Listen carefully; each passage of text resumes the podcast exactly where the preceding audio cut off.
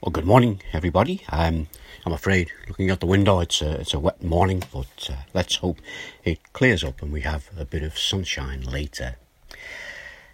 In our house, Stella is the gardener.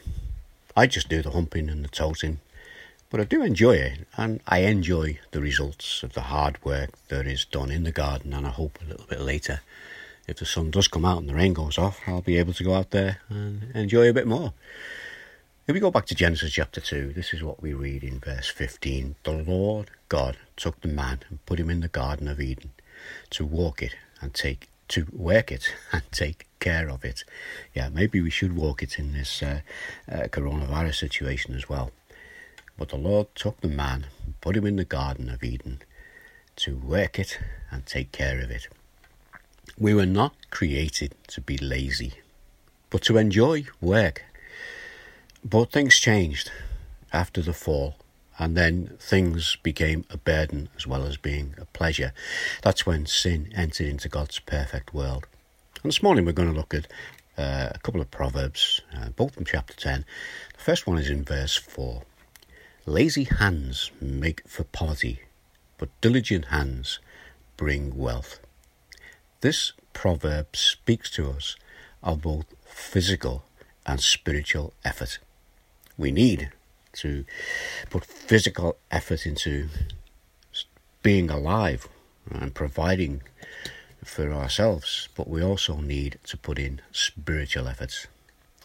John 6, verse 26 to 27, and this was after Jesus fed the 5,000, and he said, "Verily, truly, I tell you, you're looking for me, not because you saw the signs I performed, but because you ate the loaves and had your fill. Do not work for food that spoils, but for the food that endures to eternal life, which the Son of Man will give you. For on him God the Father has placed his seal of approval." So, do not work for food that spoils, but for food that endures to eternal life. Let's look at the next verse. It's verse 5 in Proverbs. "He who gathers crops in summer is a prudent son, but he who sleeps during harvest is a disgraceful son." I've mentioned before that very often songs come to mind when I'm looking at these verses and these passages, and sometimes the secular songs, and it reminded me of one of those. It was written by somebody called Johnny Mercer, and the music was by Hoagy Carmichael. You've probably heard more of Hoagy Carmichael than Johnny Mercer. Well, the song goes back. It was 1933, and I know that's way before my time, but it has been recorded many times over the years.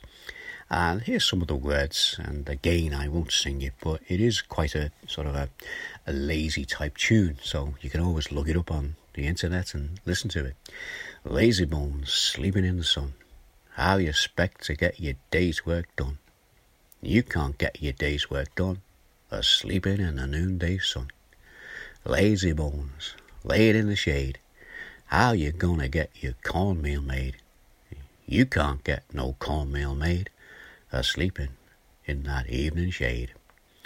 So there's a Hoagy Carmichael song. Let's go back to our Bibles and let's look at the New Testament, Luke 10, verse 1 to 4.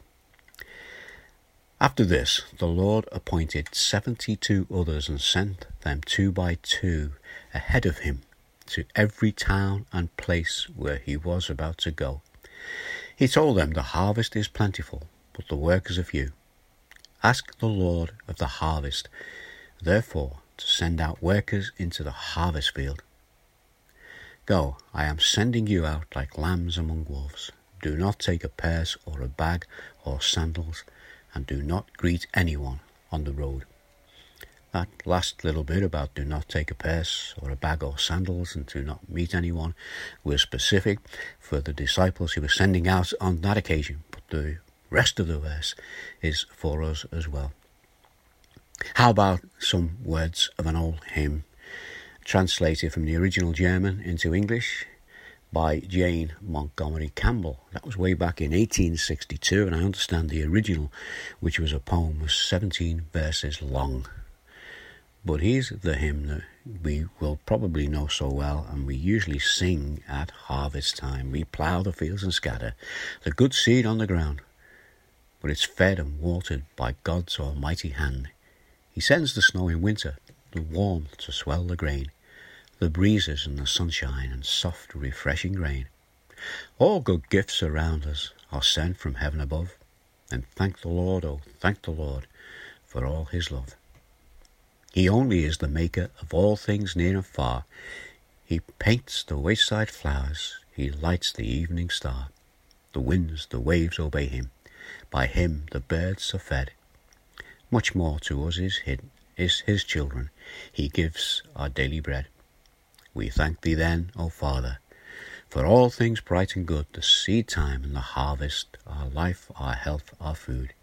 Accept the gifts we offer, for all thy love imparts, and what thou most desirest, our humble, thankful hearts. Let's pray.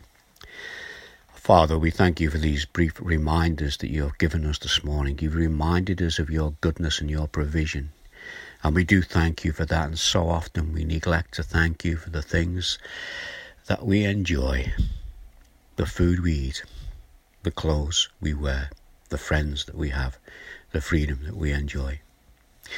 Now, Father, you also remind us that as we live in this world, there are many who are starving, many who are struggling. And our Father, we just bring before you all the aid agencies who are struggling even harder at this time because of this coronavirus. And our Father, we do thank you for the gospel. And we just pray for those who are going out into other lands and they are taking with them the truth of the gospel. And we ask your protection upon them.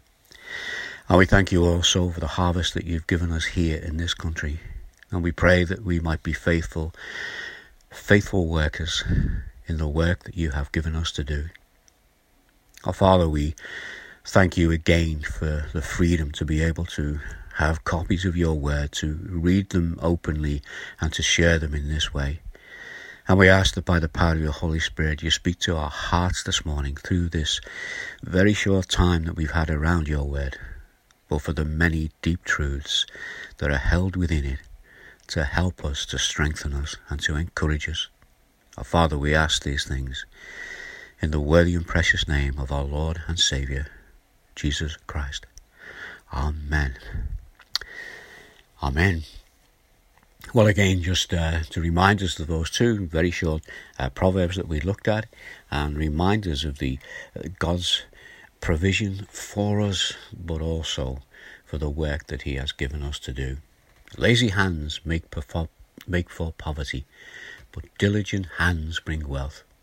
He who gathers crops in summer is a prudent son, but he who sleeps during the harvest is a deceitful son. Well, God bless you all, and I'll be back tomorrow with our morning service as we'll continue in our study through Mark's Gospel.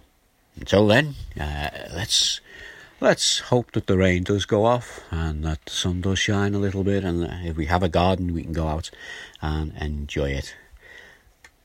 I'll see you again tomorrow. God bless. Bye now. Bye.